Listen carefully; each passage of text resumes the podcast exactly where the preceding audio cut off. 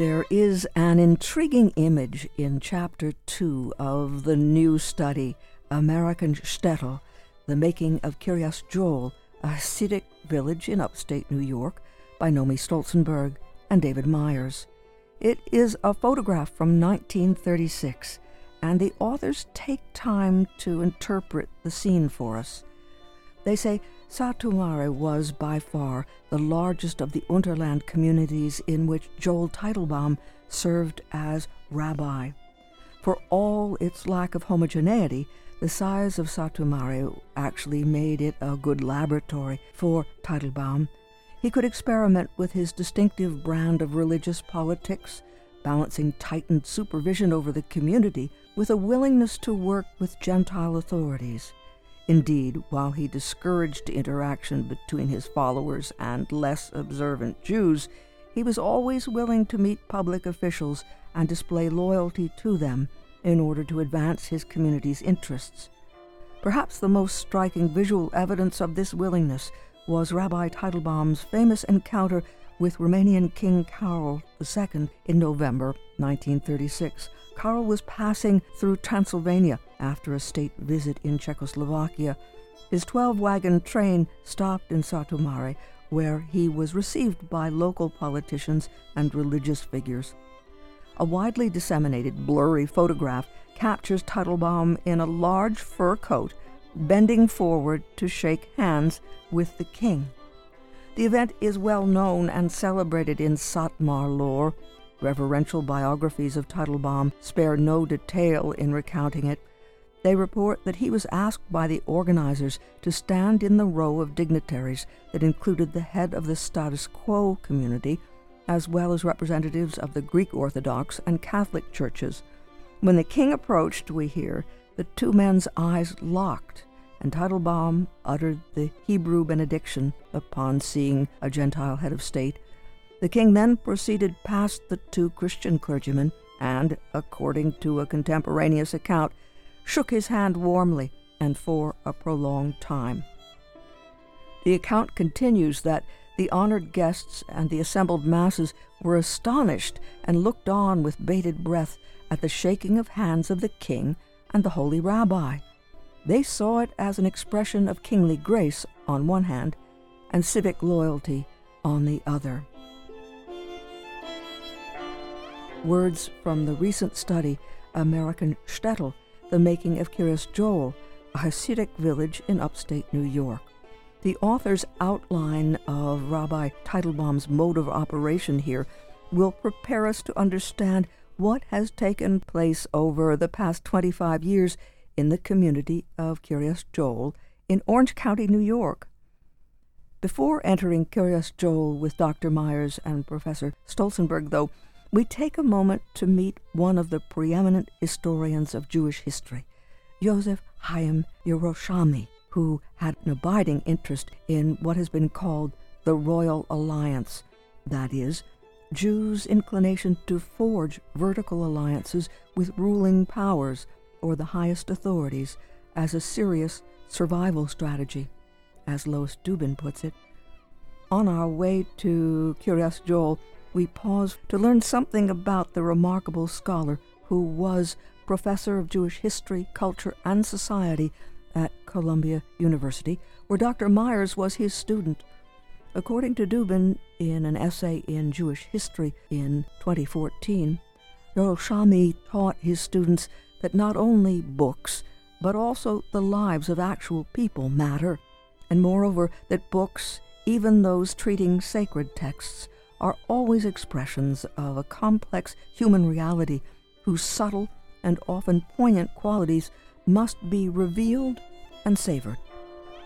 And as we begin the second part of our conversation with Dr. Myers and Professor Stolzenberg, we'll spend time with these two scholars who have the depth of knowledge and critical skills in the most expert way to tell the story of Kiryas Joel, while also bringing the empathy of the great historian Joseph Yerushalmi to the project. And that is what makes their study especially compelling. Nomi Stolzenberg holds the Nathan and Lily Shapell Chair in Law at the University of Southern California Law School and David Myers holds the Sadie and Ludwig Kahn Chair in Jewish History at the University of California, Los Angeles. The two have co authored this important study titled American Shtetl, and it was issued in February by Princeton University Press. Dr. Myers is a native of Scranton, where he spent his senior year of high school at the University of Scranton before going on to study at Yale.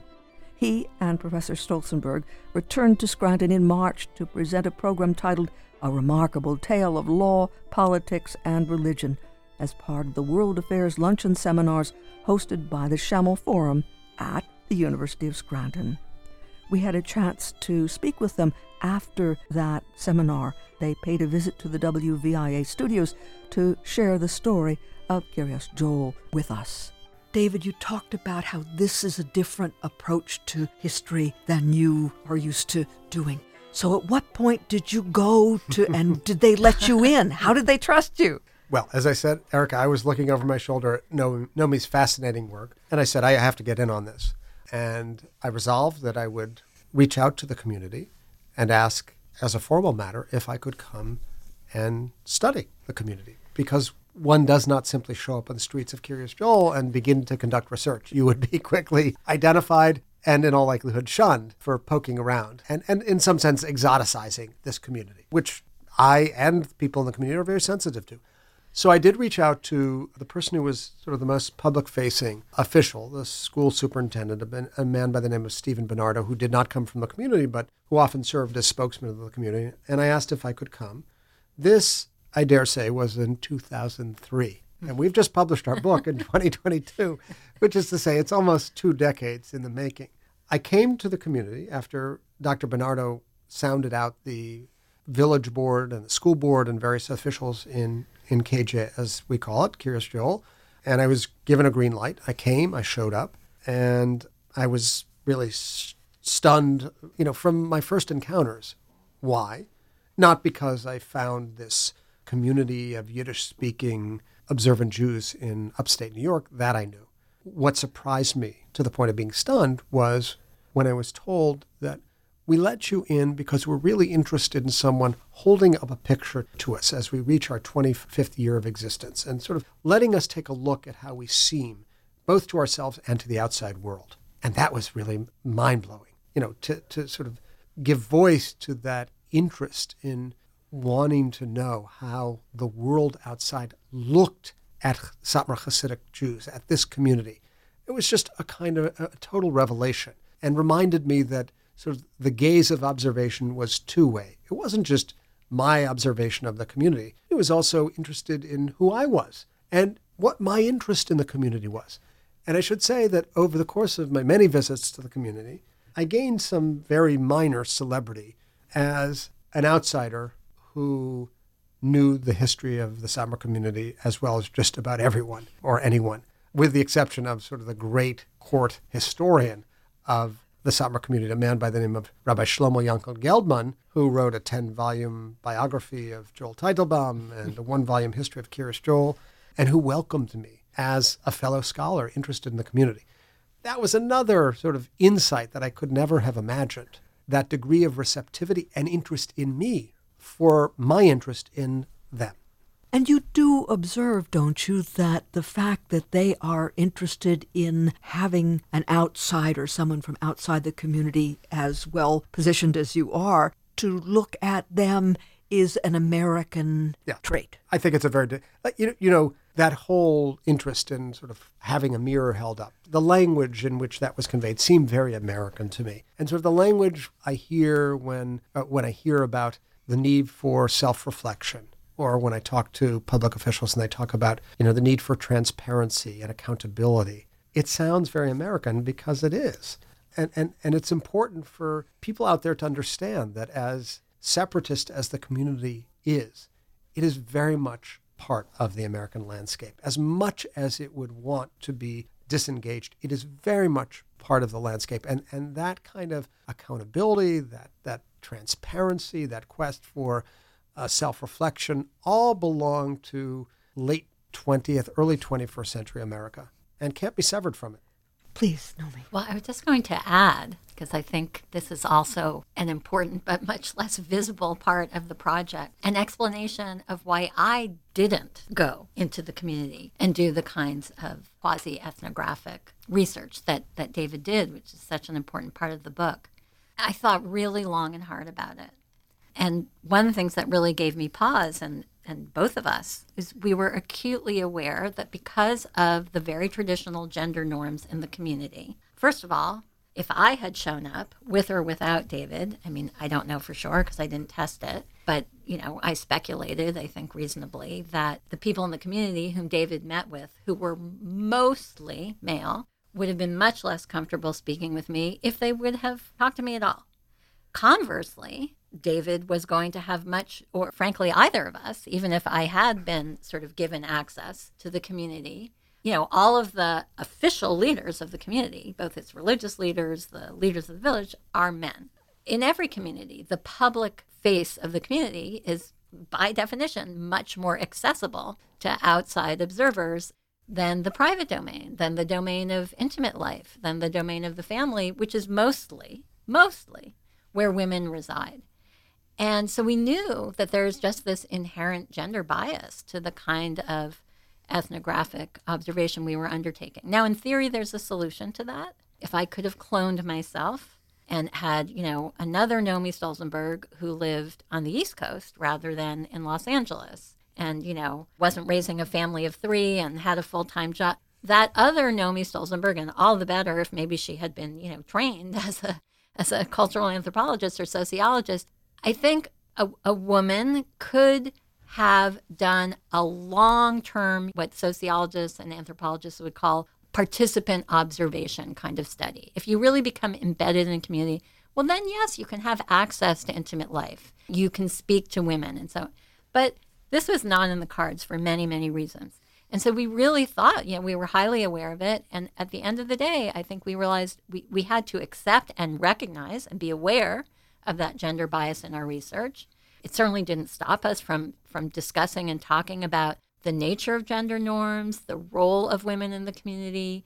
We talk about the women who in fact have played quite significant leadership roles despite the fact that sort of officially only men are leaders. Um, but we just kind of had to accept that. Now I did do I mean, I did do a fair bit of travel and talking and interviewing with important figures in the story of Kiryas Joel, but most of them, you know, they were journalists, they were people who'd grown up in the community who had left. They were lawyers and they were parties to legal cases. So, so I did do that kind of work. I do want to just add one interesting data point to the discussion of women in the community, where there very much is a, a sort of doctrine or ethos of separate spheres. Women sort of inhabit the domestic sphere, and men inhabit the outward public sphere. And it's a very traditional gender framing, and to many extents, it's, it's still operative in the community. But one of the interesting exceptions to that is that upon the death of the founding rabbi, Rabbi Joel Teitelbaum, there was no obvious heir apparent because he himself left behind no sons uh, who would naturally take over according to the dynastic leadership model of Hasidic Judaism. So the position went to his nephew, to whom he was not super close, and with whom his wife had very tense relations. She was known as Alta Feiga, Old Feiga, and she did not like her nephew in law, uh, Moshe Teitelbaum. And in fact, after he took over, first as rabbi and then as Rebbe, two different functions, there developed around Alta Feiga a group of supporters uh, who believed themselves to be the true believers in the way of the founding Rebbe, Rabbi Joel. And they became the first group of dissidents within this community that appears to the outside world as absolutely uniform, right? United in its views uh, in every regard. And in fact, what we discovered is that within sort of piercing the veneer of uniformity reveals all sorts of tensions and fractiousness and dissident movements. The first of which took rise around Alta Feiga, who became, in some sense, if not a political leader, then the symbolic leader of the opposition. And in one of these wonderful ironies, that helped you get the story. yeah, right. Well, so divisions, not that there weren't squabbles while Joel Teitelbaum was alive, but his charismatic authority was so total that the idea of a dissident movement was unimaginable. But then he died, and all hell broke loose. And it's been going on ever since, since August 1979. So initially, it was the division between the second Satmar Rebbe, Moshe Teitelbaum, and the circle that developed around Alta Feiga.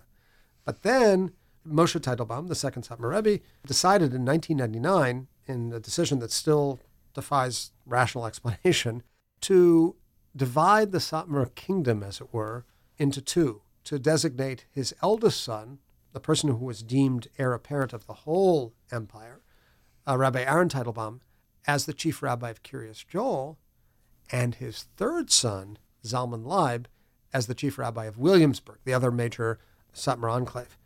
And once again, all hell broke loose between followers of those two rabbis that ended up in state courts on occasions too many, too numerous to, to count. And not only were there legal battles, there were there were physical battles between the two sides at various points in time. So basically, what you have from 1979 until the present is an unresolved succession. Now, that, ironically enough, worked to our benefit because when we would go to the community, we would talk to a follower of this camp, Camp A, and then we would go to seek a meeting with a follower of Camp B, and that follower would say, Well, whom did you speak to? And I said, Oh, well, I spoke to someone from Camp A. At that point, all the doors opened immediately. I was told to sit down, and three hours later, you know, we had gotten half the story. So that kind of desire to get the story right between the two sides, and actually there are three sides. There's a kind of still the followers of Alta Feiga. They developed into their own group. That really aided us in gaining access. In addition to the natural curiosity of people and what the heck are you doing here, we really benefited from that back and forth. At this point, can you help us understand then by recapping or gathering what we've talked about at the table, reiterating what Kiryas Joel can help us understand about who we are in America, not just American Jews, because that's an important question too, but who we are as Americans. Well, so the other thing that these internal political divisions inside the community gave rise to was an enormous amount of litigation. So we talked about the case that went up to the Supreme Court, and that was a lawsuit that was initiated by someone outside of the community, challenging the community. But there were dozens of lawsuits that were initiated by one of the factions, one of the political factions inside the community against the other notwithstanding this supposed prohibition on taking internal disputes to the courts. And so, first of all, those court records, in and of themselves, were another really important source of information because each side would represent their allegations about what the other side did, and there might be supporting documents. So, first of all, just as a research matter, it was another. But those myriad lawsuits raised really profound questions about what the values of an American society are, right? There is this perception. Um, it was very, it was perfectly encapsulated in a 60 minute story that ran in the lead up to the Supreme Court case where anchorman Ed Bradley talks about there's this lawsuit and it's coming out of this community and he describes the community in these very sinister tones as a place where you know little boys study from dawn to dusk and you know, being drilled into religious education. They have no secular education, and there's traditional division of gender. You know, every everything is controlled by the all-powerful Rebbe. And he says, you know, imagine such a community, not in America, he says. And the lawsuits really asked, are any of are any of these practices or institutions actually un-American? Well, that requires us to ask, well, what is American? Right? And more specifically, I mean, there were there were two fundamental principles that many people connected to the Equal Protection Clause of the Constitution, to the First Amendment of the Constitution, which were really fundamental what, to one version of American identity and American values. The liberal version, or more specifically, really a kind of mid 20th century version of American liberalism. What are those two principles? Number one, a belief that separate is inherently unequal. And so, sort of a belief in the value of integration. And the other, the belief in the principle of separation between religion and state, which, you know, when, when I came of age, I'm born in 1961, I mean, my understanding is that principle is embodied in the First Amendment of the Constitution in the Establishment Clause we spoke of earlier. Well, actually, those words eh, appear nowhere in the Constitution. What the Establishment Clause says is Congress shall make no law respecting an establishment of religion. The Supreme Court interpreted that prohibition on state support for religion as meaning that there must be a separation between religion and state. But although that principle had been hinted at, that was actually, it wasn't until the midpoint of the 20th century that the Supreme Court said that. And from the moment it did, it is really that that catalyzed the movement we know as the religious right. The religious right insisted there is no such principle in the Constitution. The idea that religion must be removed from the public square and the public schools and that there can be no public funding for religious education, that's completely misguided. So that's a really important factor in the rise of the religious right and the broader conservative religious movement. And it went hand in hand with the retreat from integration. And what we see in all these cases that, you know, they're just internal disputes between the Satmars, they're really testing. They're asking which interpretation of the First Amendment and which interpretation of the Equal Protection Clause is correct. I'll try and summarize as, as I see it, sort of what we learned from this story. First, to just pick up on what Nomi said, we learned that religion has a huge role in American society. We sometimes forget that. We sometimes imagine that we live in a highly secular, anti religious world.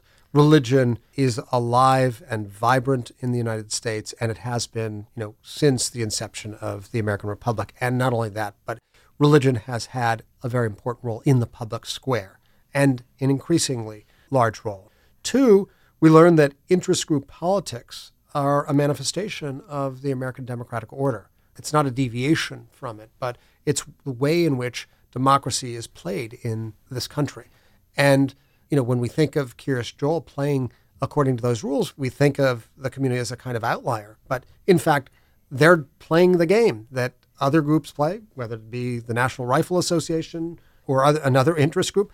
This is the way the game is played. If you marshal your ability to leverage in ways that can that can participate in the in the game, then you can win. And there's nothing illegal or unconstitutional about that. That's the way our game is played. A third thing is this idea of illiberal liberalism, that an illiberal group can use the instruments of liberalism to benefit itself and to assure its own its own perpetuation. Seems to be again a strikingly odd and counterintuitive proposition, but it is amply displayed in this community. And the fourth thing that I would say that really goes back to what Nomi was just talking about is this the arc of Kiryas Joel tracks the arc of the rise of really the modern conservative, religious conservative movement. Kiryas Joel takes rise a couple years before the birth of the moral majority.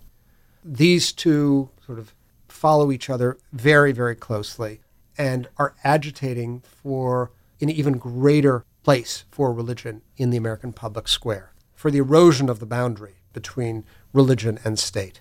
And this really reached, I think, a sort of a, a climax in 2020, both as a result of the COVID pandemic and as a result of the presidential election, where one saw the very fierce articulation of the principle of religious liberty, my right to my religious freedom, even, some might say, trumping the interests of public health, of the collective, as in the COVID crisis. In a certain sense, 2020 marks sort of either the end or the beginning, the end of that arc that began in the late 70s, and maybe the beginning of a new era in which we will not live with that vaunted separation between church and state, which seems so deeply embedded in the American legal and constitutional mm-hmm. order.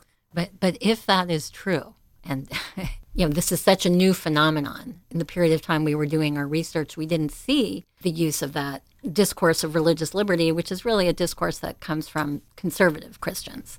we didn't see the support for Trump. In fact, in the 2016 election, the community was roughly evenly divided between support for Hillary Clinton and support for Donald Trump. So there's a lot we need to know.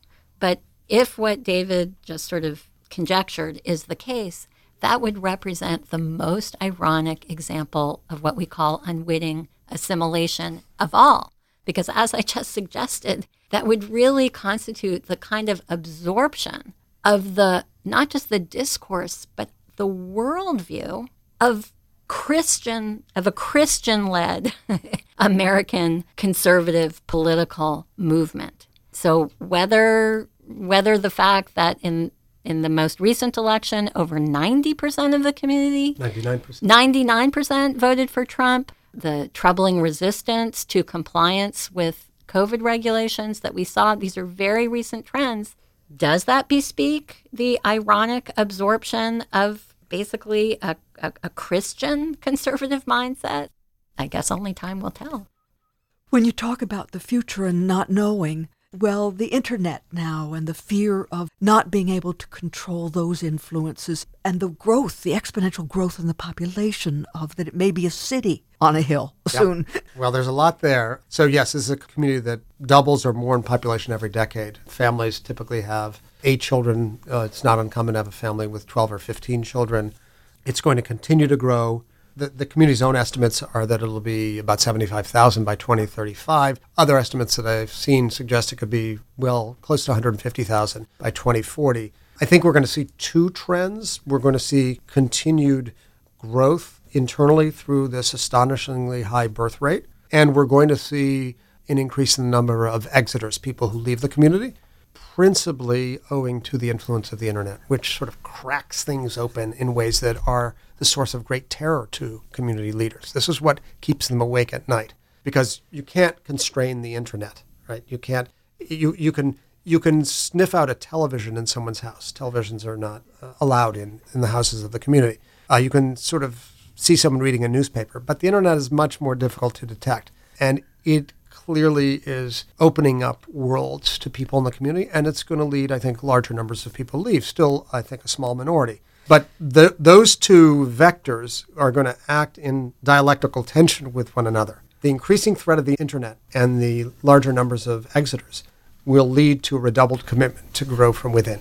And so I think you're going to see both of those things develop, and it'll be very interesting to watch. I'll just say a word about sort of the Jewish aspects to what do we learn about American Judaism and Jewry. We learn that it's far more diverse than we ever thought.